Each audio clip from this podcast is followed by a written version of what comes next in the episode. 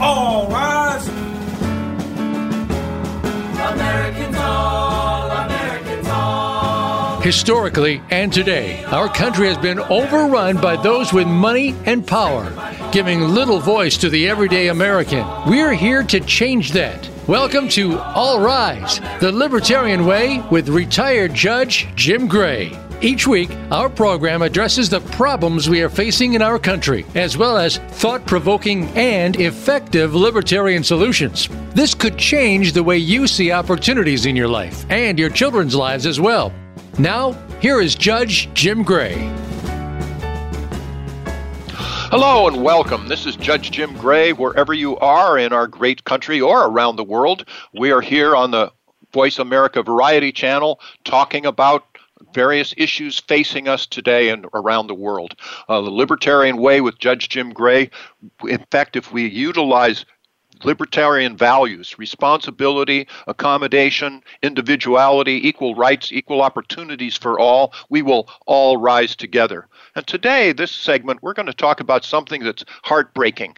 I, know for all of us around our country, it's an increasing problem. Uh, it's a blight on, in effect, who we are, and that is the cycle of homelessness. It, it just, it's really gotten into it almost desperate measures. But cheer up, help is on the way. Our guest today is uh, Paul Leon, L E O N, who's an RN uh, and uh, he is a public health nurse, or was for the county of Orange, which is where I live in Orange County, California. But he is now an organizer, CEO, and founder of something he calls the Illumination Foundation, which is a grassroots nonprofit organization whose mission is to break the cycle of homelessness. So, this Illumination Foundation will, as they say, provide stable housing, wraparound services to homeless families through their programs. This is what we need an institutional response.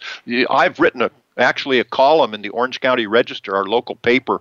It was published in Sunday, November 24th of 2019, entitled "A Proposal for Solving Our Homeless Problem." Uh, instead of these sporadic, or as I call them, even spasmodic responses from government to throw, yeah, okay, 20 million dollars on a one-time deal, and then they go off and fight other good deeds, and the situation is better for a little while, but but it's not it's not institutional, so it, we revert back to where we were. We're going to hear something from Leon, who actually will be an institution addressing the fundamental problems of, of mental health and and uh, uh, the, these other things in homelessness. So let's let's learn a little bit. Let's get some optimism, and let's then see how we can support the Illumination Foundation. So, Paul Leon, thank you for being with us, and let's get illuminated. Thank you for having me. I'm glad to be here. Um, Illumination Foundation was created um, about 13 years ago. Um, it was actually a class project, uh, MBA class project at UCI um, MBA school. And at the time, I was working with the county of Orange at, for the healthcare agency and started to see just the beginnings of um, homelessness certain areas, Santa Ana, um, Anaheim.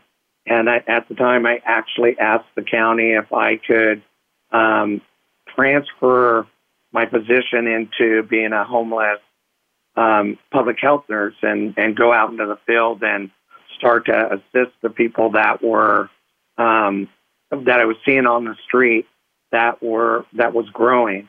The county agreed and they created a position for me, and I was actually the first public health nurse um, that actually handled homelessness in Orange County.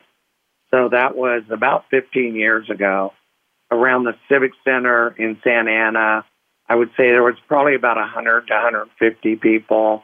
The riverbed um, right next to Anaheim Stadium, at the time there was probably about 30 homeless encampment there. They were they're primarily veterans, older gentlemen. As you know, that grew into a couple thousand um, just a couple years ago. And so we really started to see a lot of the fallout from affordable housing, substance abuse, mental illness that had been there the whole time, but had now started leaking into the communities and not having a consistent um, foundation and institutions, like you said, to start to address those safety net problems before they happen. I would say about two or three years ago, we started to see the onslaught of a complete collapse of healthcare agency, um, housing, you know, the uh, nonprofits that were addressing parts of homelessness. And it really, I, I, I think we got to a point of desperation where in Orange County, we just started, you know, as you said, throwing money at the problem, trying some band aid measures that, that weren't very effective. And so we had the, the really, um, we were in a position that we had started the foundation and really understood that we had to address those those first principles and the first things that we were seeing as far as the etiology of why this was happening. And um, fortunate for us, it was at a time when we could bring a lot of partners together, not only Orange County, but Los Angeles, statewide, and the national level. And we started to see okay, there are things that are working. We started to really address the problem, get a good handle on the problem. And for the last 15 years, we've been working on the solutions. Well, tell us, you know, there's a difference between private responses and and governmental responses because I think the government is just just not assisted particularly at all from what I can see. Uh, you, you know, you yes we have homeless courts and that sort of thing, and we can talk a little bit about that in the court system. But uh, wh- how can a private foundation respond to put in some form of of continuation institutional response where government does not, Paul Leon? Well, there, there's actually that's a great question because now that's pretty much what we've, we've done. We've taken private-public partnerships and started to address the problem of homelessness and or unstable housing, either one. And what had happened a few years ago, I, I would say five to, to six years ago, we I was really working closely with the county um, a few of the cities to try to address public-private partnership. But in many things, many social problems, Orange County especially, they weren't familiar with doing that. They we would talk about it a lot, but we never really engaged private businesses to address the problems. And when they did, they met resistance from this big, um, you know, institution of the healthcare agency or the county. And so they really didn't have the incentive to even try. So they would donate money, they would learn a little bit about the problem, then they would go away. But when it became to the point to where we had 2,000, 3,000 individuals that were on the street, and we had a real champion in Judge Carter, um, a Superior Court judge that I'm not sure if you know him, but he really took a look at this and said, you know what? I'm putting the onus on the healthcare agency, the county, and CalOptima, which is our um, Medi-Cal insurance company, to do something. He walked the riverbed, he walked the streets, um, and he was really was a champion to put pressure on the county to come to the table. We previously, Illumination Foundation, had been working with Disney, Wells Fargo, PIMCO, a lot of the big private companies, and educating them on the problem. And we had them up to up to speed on okay, here's the problem. How would you handle it? They had all kinds of ideas that at the county we really didn't think of, and they looked at it as a a relatively non-complex problem. You build more housing, you address mental health substance abuse. You put these long term sustainable um, programs in place. When those two mixed and the county started working with the private um, industries and some of the big corporations, we immediately saw um, a progression of more services. We saw a lot more nonprofits be able to come to the table they worked with all of us to scale up to be able to to handle this uh, massive problem. And so I would say the last two to three years, there has been more done to move towards solving the problem, truly solving the problem, than in the last 10 to 12 years. Well, that's that's in that's enheartening, of course. I told you earlier uh, on the air that I did have a proposal. It was published in the Orange County Register on November 24, 2019. I'm going to take about three minutes and run this by you, Paul. And don't be bashful. You know, we're we're tend to be blunt on All Rise, so I'd be interested in your response to my proposal. And it would start with the federal government. Uh, I would say that no one in our country would pay any income taxes on their first $30,000 of income, and these numbers are just used for illustration. But then, what happens if you make no money?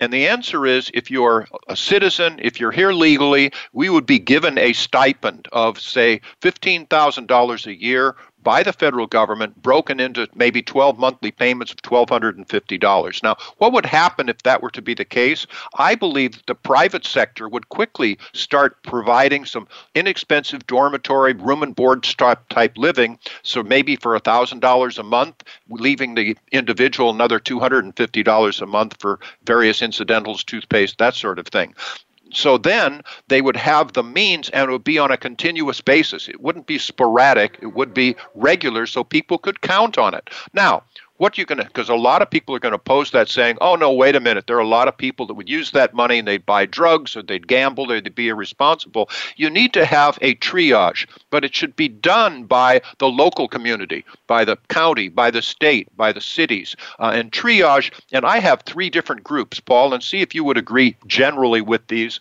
The first group is regretfully rather small but it would be a group that's just kind of down on their luck. I just lost my job to a robot uh, i got sick and and I lost my job, whatever, just that temporary financing of $1,250 a month for, you know, six months, nine months, whatever. I want to get back on my feet. I can get back on my feet. This will temp- be temporary, and that's pretty much all that they would need.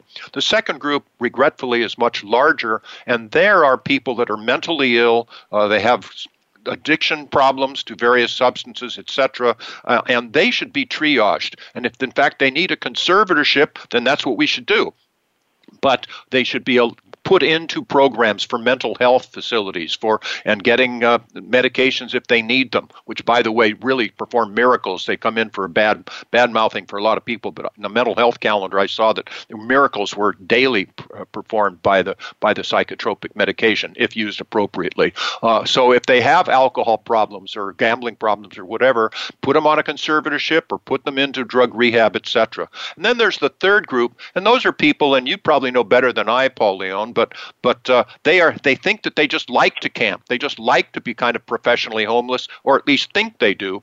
And it's absolutely paramount. And I agree with the court on these decisions that it's wrong to put somebody in jail for trespassing on public grounds or, or camping on public grounds if they don't have a place to go. That's simply wrong. But we should provide them either in some of these facilities, uh, like uh, Fairview Developmental Institution, or even some of these military uh, uh, reserve military camps that are lightly used provide a roof over their head, provide them to have a place to go. And then, of course, if they start defecating in public or, or camping out, then the police can, in fact, enforce these various laws. Now, there obviously, this is com- complicated. We're dealing with human beings. Some things are more complicated than others? What if you have children? What if you have truly special needs? What if it's more expensive to live in Orange County than it is in, in Omaha, Nebraska, that sort of thing. But the, the locals could figure this out. But what you need is this continual source of funding such that then the private sector can take over. Okay, that's my rant for the moment. But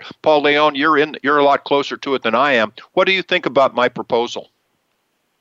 You know, I I absolutely love it. I'm sorry to see that proposal before, but we um, and we actually pretty much almost everything you said, we can prove that it works, and we do it a little bit differently. But I think I really want to share with you some of the papers, um, that white papers we have coming out of some of the work we've done. We call it the two six two And the, the 262 correlates with every 10 people we, we bring into our, our program. And by the way, we are providers. We don't, we do the mental health. We do the substance abuse. We do the housing.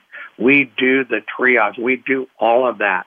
And the reason why is because when we started, there weren't those nonprofits to do that.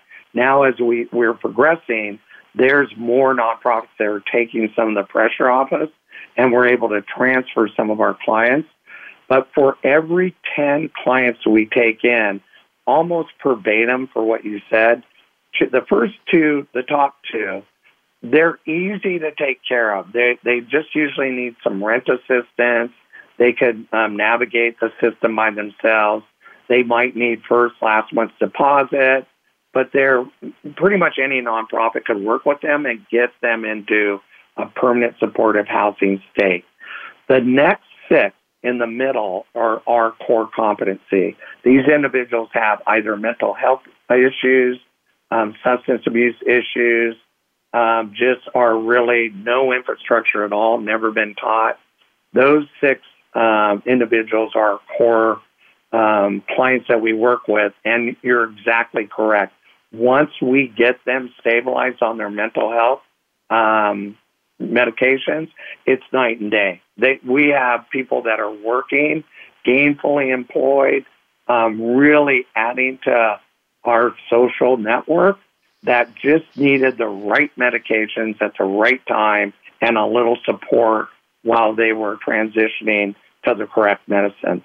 So those, and then the other four to five in that area is substance abuse that we have a pretty extensive treatment program um, to get them off heroin, um, crystal meth, the drugs that they're on.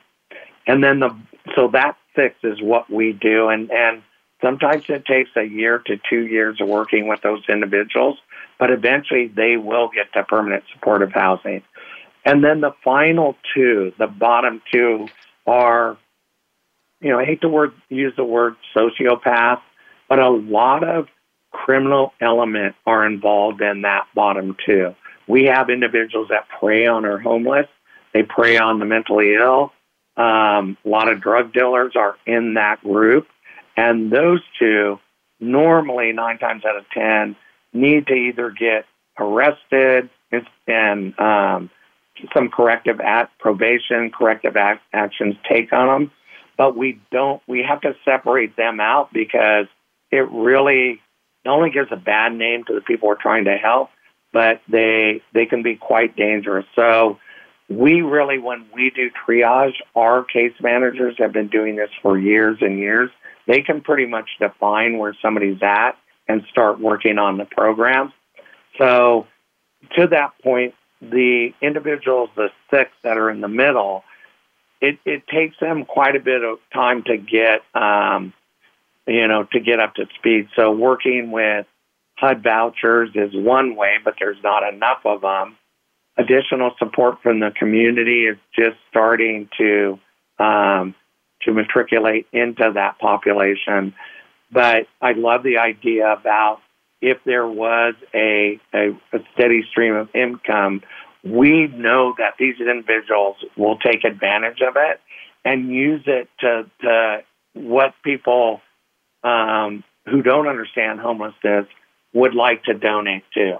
You know, when you donate to somebody, you're hoping that they're just not going to buy drugs with it. And we don't judge people that way, but we find that more than not, if they're given the responsibility and they're engaged and they have some skin in the game, they will do really well and, and they really want to turn their lives around. So That correlates really well with the op-ed you wrote and it is, it is vital for the public to understand that program because currently, you know, when you talk to, especially, and I hate to say it, but a lot of people that are in South Orange County where homeless aren't, there's not a lot of homeless in their front yard.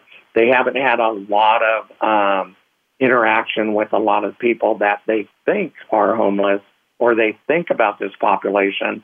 Once they get to interact with a lot of our clients, they're thinking, wow, this isn't what I thought. I didn't realize that many of the people we take care of have jobs, um, but one bad incident, one health issue, um, just led them down to not be able to climb that ladder back up and get into meaningful employment and housing. Sure. So sure. I, I love the idea about uh, more education for the public, and I, I think something like that is going to be essential for us to be able to hand, handle a problem this big. Well, one thing that uh, would be helpful, and, and again, I adopted my my program from Milton Friedman, who's a hero of mine. He called it a negative income tax. I call it a stipend because I don't like the word negative, but it has to be regular and it would go by allotment. If you're going to have the private sector provide this room and care facility, room and board facility, there'd be an automatic allotment to that facility of, say, that $1,000 a month directly out of their ATM account. So uh, then they would only have real access to paying the uh, other 250. But actually, here on All Rise, too, Paul, uh, anybody can go to voiceamerica.com, go to the Variety Network, and call up our past shows. And one of them was uh, September 20 of 2019. We had someone that you may know or know of. It's a, a psychiatrist from the University of California at Irvine, you called UCI, named Tom Graydon, and he was talking about the benefits of the psychological, the, the psychiatric, uh, and the medicines. And I myself was on the mental health calendar as a judge, by the way, and would have. I still remember there's only one time in 25 years on the bench that I felt maybe I was physically threatened, and this was by a man who happened to be a a uh, tennis pro from a, from the desert area out here was off his meds and was arrested and was really bizarre. So I ordered that he take his medications, which he did. And then I saw him again maybe 10 days later. And boy, we were joking about playing tennis and how I would never b- go to Wimbledon and the rest. He was just a regular fellow. He had his life back. And I'm sure that you've seen this as well. Get to my question, though. Well, Leon, uh, I mentioned three groups. You mentioned the first two and then added one to so, what you called sociopaths, which I did not. Uh, I added one. My third one was people that really at least feel they want to be professionally homeless. They like to camp. They just like the lifestyle. Am I off base on that, or is that group represented as well? Well, I, I think there's a very, very small group, and and we've I've heard so many people, especially these last couple of years, talk about that particular group. And when we're educating a lot of people that ask us questions about um, the homeless, and they'll say, "Our people want to live out there." And in our experience, which is 15 years, pretty much nonstop, that we found very, very few people who said, "Yeah, I want to stay out here." The problem is, like everything else, the questions and the opportunities that are being presented to them. For example, in the riverbed, you know, a lot of the police officers would walk up and just say, Hey, we found a shelter for you, you know, you want to come. And, you know, the first question, can I bring my dog? Uh, no. Can my um, girlfriend go? No, just you, and you, and you got to come now. Well, you know, that's all the support they have. So they just check that person off. Oh, they want to live out here. Or the, the same homeless person out in the street has been asked by faith-based groups, police officers, you know, starting nonprofits, hey, we can get you housing. And they'll say, yes, get excited. You got to come with me. We're going to, and then it falls through. So their, their trust and their, their experiences tell them that they're not going to help me. So they just kind of ignore them and say, no, I don't want to do it. I can guarantee you, if we send a, an Illumination Foundation case manager out to a homeless encampment, they will be surrounded by almost everybody there. And the reason why is because they know we have housing. They know we're going to take them, put them in low barrier housing. They can bring their dog, they can bring their significant other, and they will come that day. And the ones that won't, you know, they see their friends go and then they will come after them. If we could provide enough housing and shelters like that, which I think we'll be able to do in a few years, we I, I don't think we'll have, you know, we will have less than one half percent of the people out there that are just out there because they haven't figured out where they're going to go. But I, I would say 99% of the people just don't want, they don't want to live out there. But the way we had it set up, you can go in a shelter, but it's not very safe. You could get robbed. You can go in a shelter, you can't bring your dog. You can go in a shelter, you're going to go searched in and out. You can't really smoke it. There's there's so many rules and and the safety concern that they would rather live outside. And it's not a good option for them, but rather than um, than have to live under the conditions from the shelters we used to run. Now now they've changed quite a bit. That's great, Paul. This and is really I'll, I'll giving us some optimism. On the we're, we're going to yeah, we're, we're going to come back after this break and, and talk about uh, this optimistic, because this is the most optimistic response from some knowledgeable people that I've really heard in this whole area. Uh, before we take our break, though, it's my opinion, and there's no real basis for it probably, that maybe 30% of the people that are homeless in Orange County and Los Angeles County are veterans. Uh, do you detect that same treat, the percentage? Um, well, actually, I don't know if it's that high of a 30%. We kind of, we use like 20%, but it, it really has, that's one area of homelessness that has really um, decreased. And there's some cities and counties now are saying they have zero increase in veteran homelessness. And the reason why is because they really started offering a lot more services to veterans and they cleared up the you know, that when you classify a veteran, they would say, you know, on your discharge, it was really specific. So for years, it was difficult to get a veteran into housing and to services just because of the way they were classifying them as honorable discharge and, you know, what war did you serve in. So the VA has really made a, a great strides in allowing us to get veterans from uh, earlier wars into housing. And when it first started, everybody was expecting to see the American sniper, right? That type of, of, of veteran coming out. And they realized they'd see somebody that was on drugs, you know, sure. a little bit mentally ill, PTSD. They weren't addressing any of those problems. And for our general public, they didn't look at them as a, a veteran. Once they started working with these clients, they realized this person was a veteran and they really deserved Excellent. our help and we didn't give it to him for 25 years. Yeah. Okay. Well, Paul, you that's a second piece of optimism that you have provided to us and our listeners. So we're going to take a break quickly and then come back and talk about uh, the first question I'll ask you is the percentage of women because I know it's sexist, but it really bothers me even more to see a woman be homeless than a man, and I don't apologize for that. But and also talk about housing, which is a critical issue, and you're onto something really spectacular in that regard on uh, shipping containers uh, turning into housing. But we'll take we'll come back and discuss discuss these, get some more optimism and realism here on All Rise after these few messages.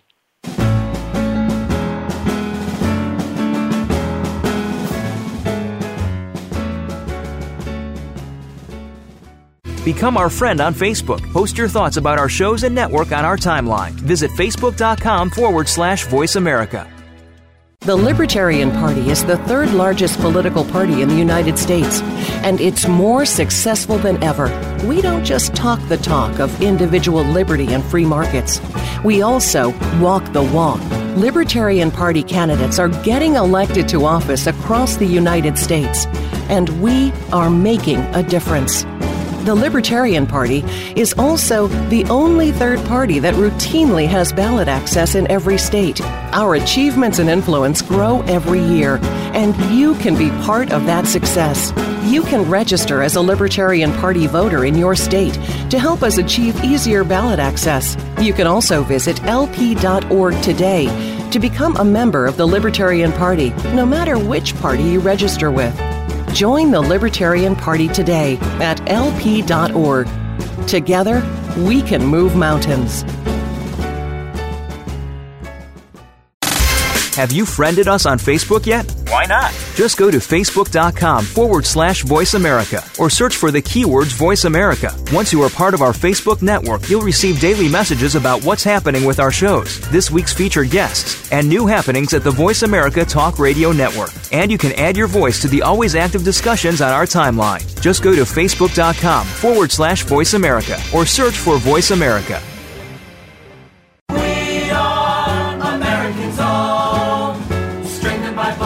You are listening to All Rise, the Libertarian Way with retired Judge Jim Gray. To find out more about Judge Gray, visit judgejimgray.com. That's judgejimgray.com. Now, back to All Rise.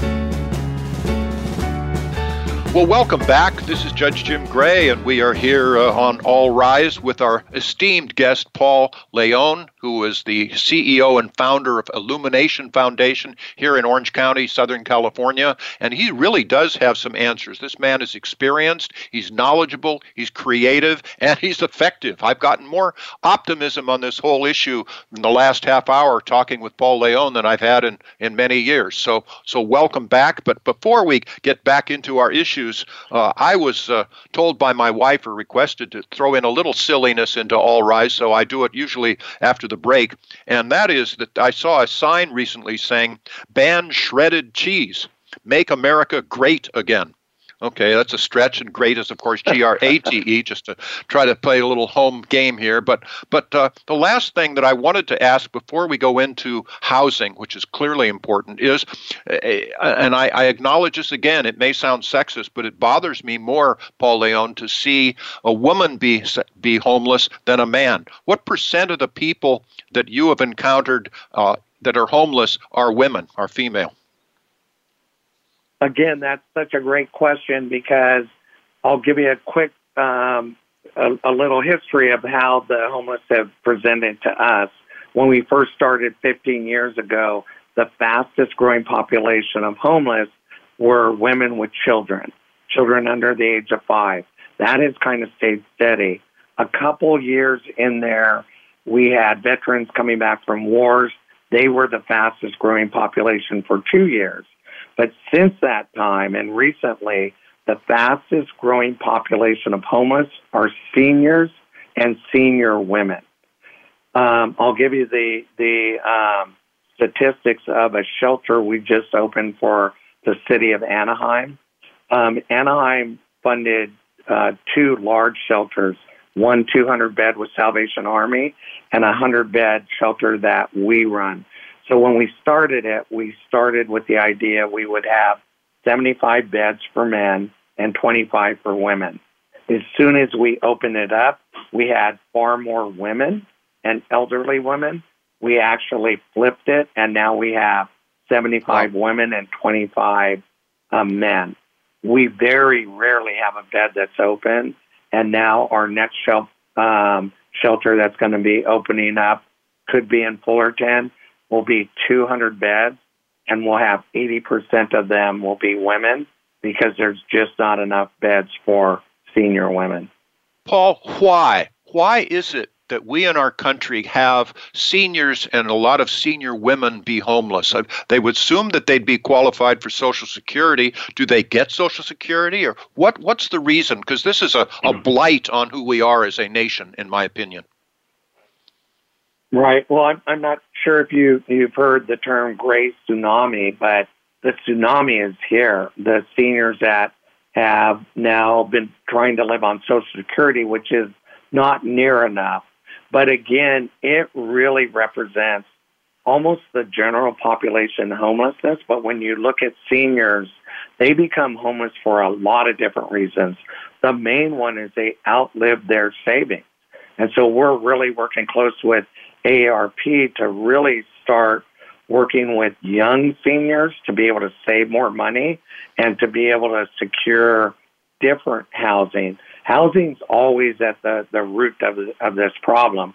And of course, in Orange County, LA, California in general, housing is so expensive, they're not even close to, to meeting the threshold to get into housing.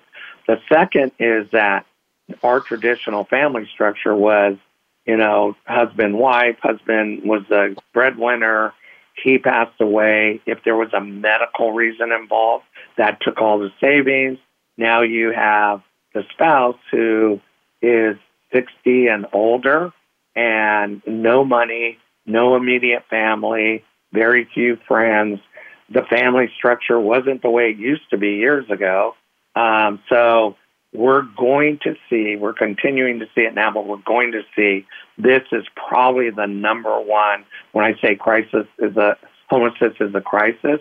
This is the number one problem we're going to see nationally is just seniors with not enough money, not ac- access to affordable housing.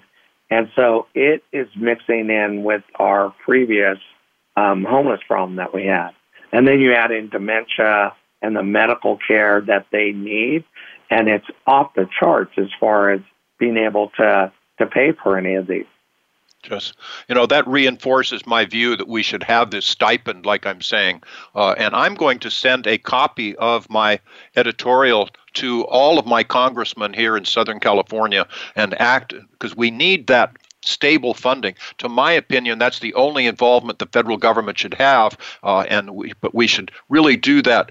And and I go to my political philosophy, Paul, and, and we don't get into that a lot here in All Rise, but from my standpoint, if I were bleeding on the street right here, you would have no legal obligation to help me whatsoever, unless you cause my injuries. That would be different. But we will because we want to, because we're compassionate people, and that's why we should help these people, not because it's it's a right or an entitlement, but because that's who we are. And, and we should have this situation addressed. It is housing and it is simply some resources. There's an area, a safety net below which we should not allow by choice people to go below. And of course, that's what Illumination Foundation is doing. I do want to talk about the uh, homeless, the shipping containers, the habitable apartments. But the first thing, you intrigue me in your in your information that I received from you. Your mission at Illumination Foundation is to break the cycle of homelessness. Give us a formula. Uh, a, B, C, D, and E, whatever it is. What do you do, Paul Leon, to break the cycle of homelessness? Well, there, there, there's obviously several things that need to be um, instituted into our programs, both you know locally, national, statewide, nationally. And the number one thing is to start working with. We have quite a few children programs to start to work with the families with children, especially zero to five, because in our shelters we're seeing in our family shelters we're seeing generations of families. Uh, we'll see grandmother, mom, and then children. So starting to work with the, the children really stops that spigot of people coming in. The second thing that we really want to institute to break the cycle, and, and you alluded to it a couple times, the money is there. We fund so much money for homeless programs, but it's not going in the right hands. And I'll give you a great example of, you know, a program that has been around for years that was not only ineffective, but just really caused people to be more compliant on our government, and that was Section 8 vouchers. Because Section 8 vouchers were distributed by HUD, huge agency. They really can't keep track of them, wasn't done locally. And basically, if you were nearing homelessness and got one of the vouchers, it was like hitting a lottery. You know, you got 70% of your rent paid. You only had to come up with 30% and then you had no incentive to keep going. You would get that for life. We, a few years ago, legislatively argued for project based vouchers. So those project based vouchers come to Illumination Foundation. I could go to you and say, hey, Jim, we're going to give you this voucher for one year, but you have to follow these things on this program and get self sufficient. And then we're going to pull this voucher and give it to somebody else. We, we have right now about 145 of those vouchers. We've been able to serve about 3,500 different individuals and families with just those few vouchers because we're using them over and over again. And we can keep track of the people um, on a daily basis much more effectively than HUD can. So again, sure. we have to institute those type of of programs where local nonprofits or businesses are controlling that money. And then thirdly is, you know, and again, you alluded to this earlier, is some of the, the laws and the ordinances for having private individuals come and build affordable housing are so archaic. They've been on the, on the you know, they've been in the state laws and the civic um, ordinances for 50, 60 years and they haven't changed any of them. So let's say you came in as a private citizen and said, hey, Paul, I want to build a ADU, which is a, a granny flat in the back of my house, you would have to have jumped through all these hoops and you just wouldn't have done it. Or if you get a big developer who wants to build affordable housing, it just doesn't pencil out for them because they would have to go through all these regulations. So it really hampers the cities to, to be able to build and construct urban renewals that allows affordable housing in their cities. That is changing now. And so all three of those things I just mentioned, one, we understand them a lot better. Two, we're really starting to change them now. And boy, the influx of private dollars that are coming into this problem and working together, public private, is really fast tracking. And I honestly believe in the next three to five years, we're going to see a lot more people working in this space besides just small nonprofits like us. Well, Paul, you have touched on two really important values that we call libertarian values here on All Rise. And one is, my goodness sakes, incentives matter. I mean, let me say that again. Of course they do. Again, it's Milton mm-hmm. Friedman, but incentives matter. So just like you were saying with those Section 8 vouchers, you win the lottery, uh, you get it for, forever, and it comes from Washington, that great bureaucracy off there somewhere, uh, and you have it for life. So why improve yourself? Why participate in the program. No. And the other one is that the private sector brings flexibility, and and you are, have that with your uh, with your uh, uh, what is it? Uh, Illumination Foundation. I'm sorry. I, all I see is IF, which is if indeed. But but right. put you give that flexibility. You you get down there with the people. You roll up your sleeves. You respond to individuals instead of rules and regulations. But I would like to because it was intriguing to me and how I really started uh, uh, seeing you for what you are and, and, and inviting you here to All Rise is the uh, the situation with regard to habitable apartments. And I had heard uh, from our mutual friend who introduced us that uh, private companies were interested in turning shipping containers into habitable apartments. Is that working? Uh, if if so, why? And if not, why not, Paul Leon? So um, about five or six years ago, they we started out with looking at alternatives to housing um, you know, the regular brick and mortar houses that were taking years to build and were extremely expensive. Even with the tax credits, it it just wasn't working. So um, a couple companies started with shipping containers. The first, I know, the first family one was built in Westminster, and it was called Potter's Lane. And we actually have clients in there now, veterans uh, clients that are in there. But it was really cost prohibitive and it ended up taking too much time. Since that time, a lot of private companies came to the, the table and they were looking at everything from prefab to modular to um, to different kind of configurations that were housing. Some of the cities were accepting it, um, but everybody was starting to look at it.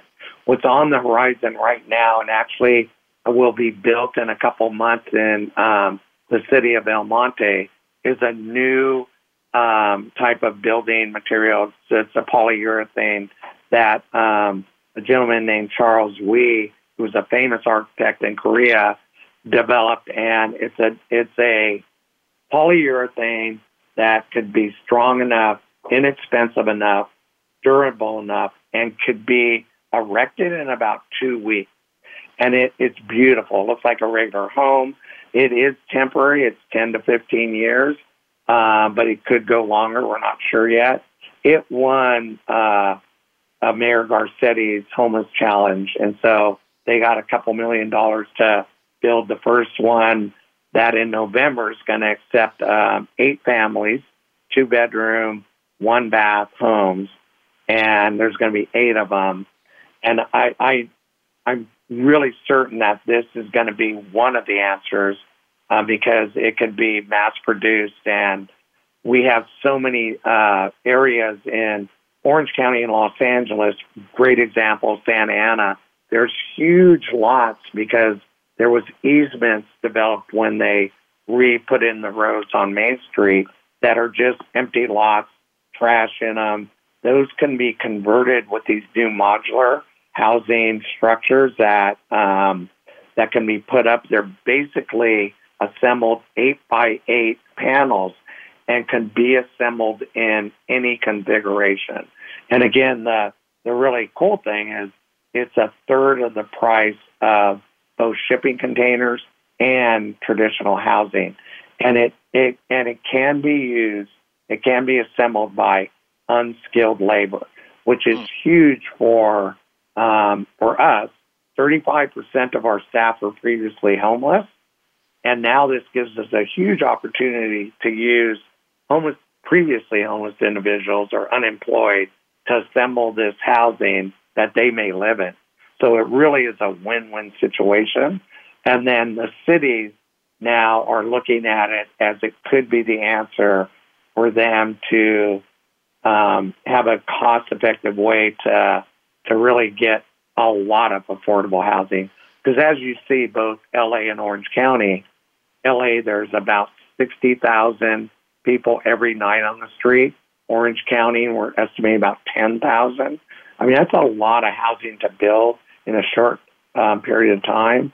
We're going to need all, everything we can get micro communities, and I'll talk about that in a second, modular housing, um, reconditioned housing. We're going to need it all. And of course, tax credit housing. We need all that if we're going to really be able to uh, tackle this problem in three to five years. Well, let me let me ask you a few questions raised by this because again, this is optimistic. Um, I'm assuming that these new polyethylene houses would be single story. They're not going to be multi story. Is that correct?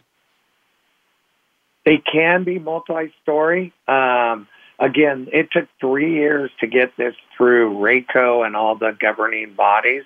It just got licensed two weeks ago, but it can be stackable they want to do the first initial, I, I don't know, thousand, two thousand units, and then once they know that that they've worked out all the kinks, then they'll go to put elevators in. So it can be stackable.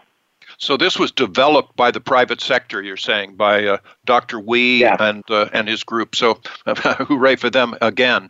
Um, are you having problems with unions if you're going to employ unskilled labor building houses? Have you had any difficulties with labor unions in that regard?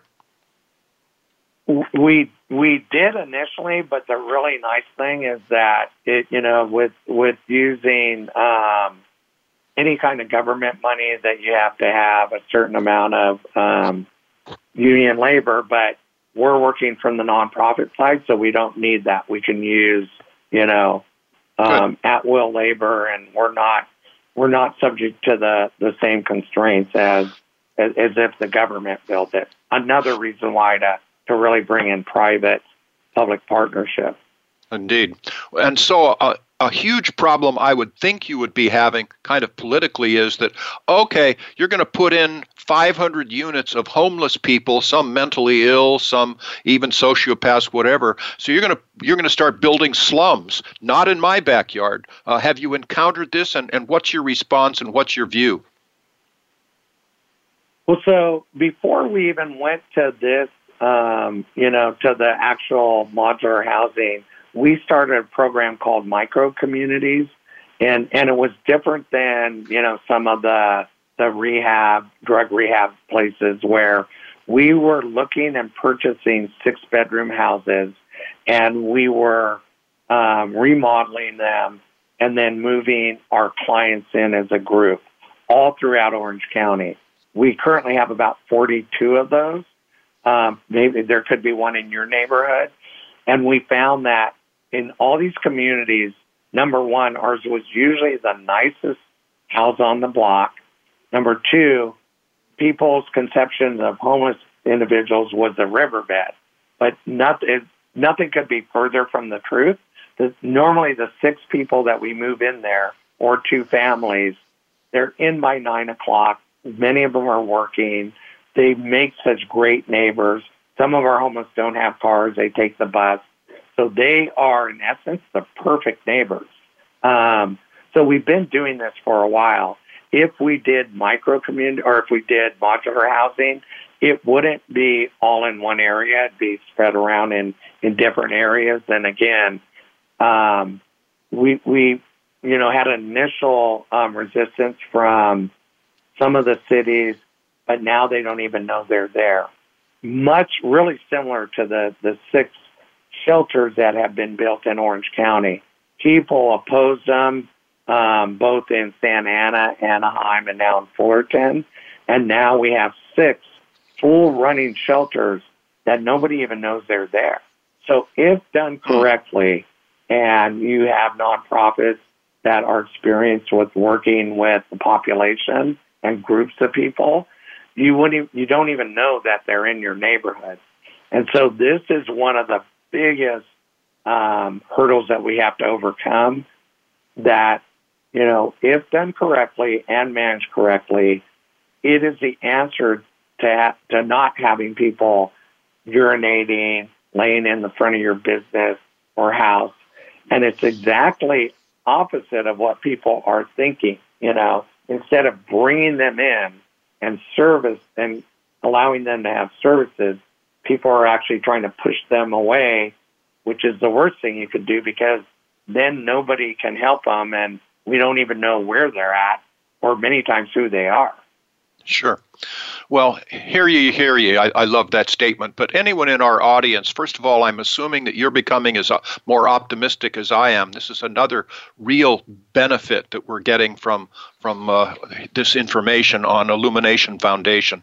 And uh, secondly, uh, you know, we, we can really make progress and, and by addressing these issues directly. These people are human beings, and uh, I wasn't aware that they were uh, even had some congregations of these homes where you wouldn't even be aware that they're in your community. I mean, that's just wonderful news. So, so hooray for that. And yes, in fact, incentives do matter.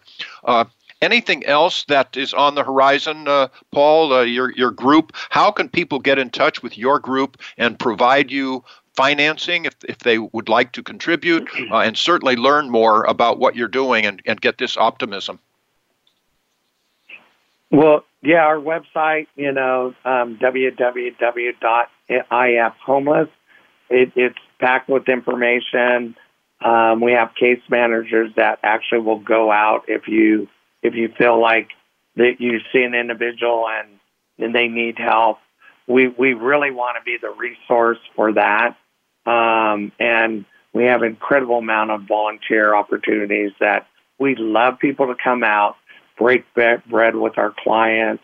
Um, a lot of the groups, a lot of social groups provide lunch, dinner, and they'll bring it, and we provide the clients and the facility to be able to um, to volunteer.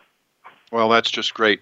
I'm going to ask our audience uh, anytime, of course, as I hope you know, you want to call up past editions of All Rise, you can go to voiceamerica.com, click on the Variety channel. It's uh, 7 o'clock in the morning Pacific time. Click on that. You can see the All Rise uh, label, and then send it with a link to your friends. People need to know that help is on the way, and others need to know politically that, wait a minute, dealing with the homeless is not going to cause problems in my community. It's the human thing to do, it's the right thing to do, and it's not going to cause any of these difficulties. We need to spread this word.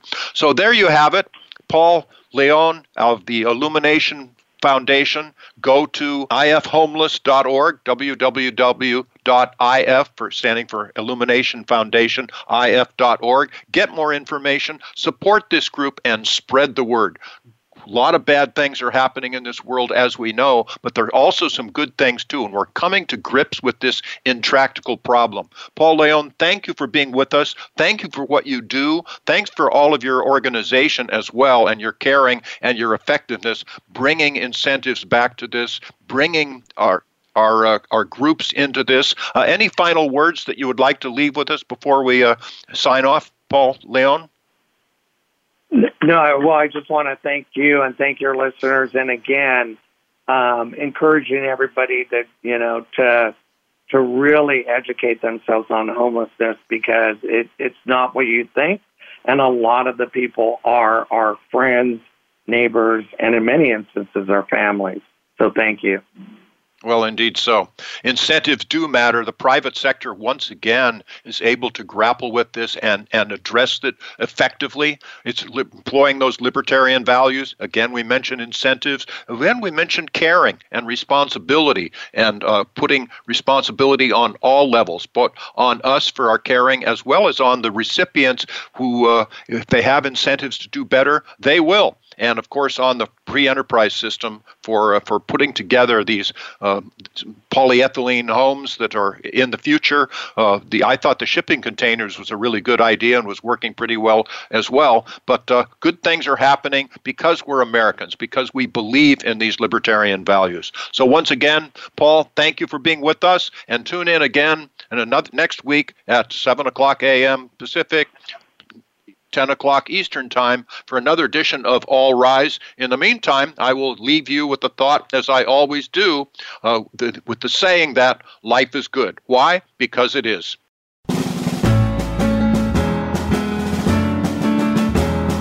Thanks for listening today. All Rise, the Libertarian Way with retired Judge Jim Gray can be heard every Friday at 10 a.m. Eastern Time and 7 a.m. Pacific Time on the Voice America Variety Channel.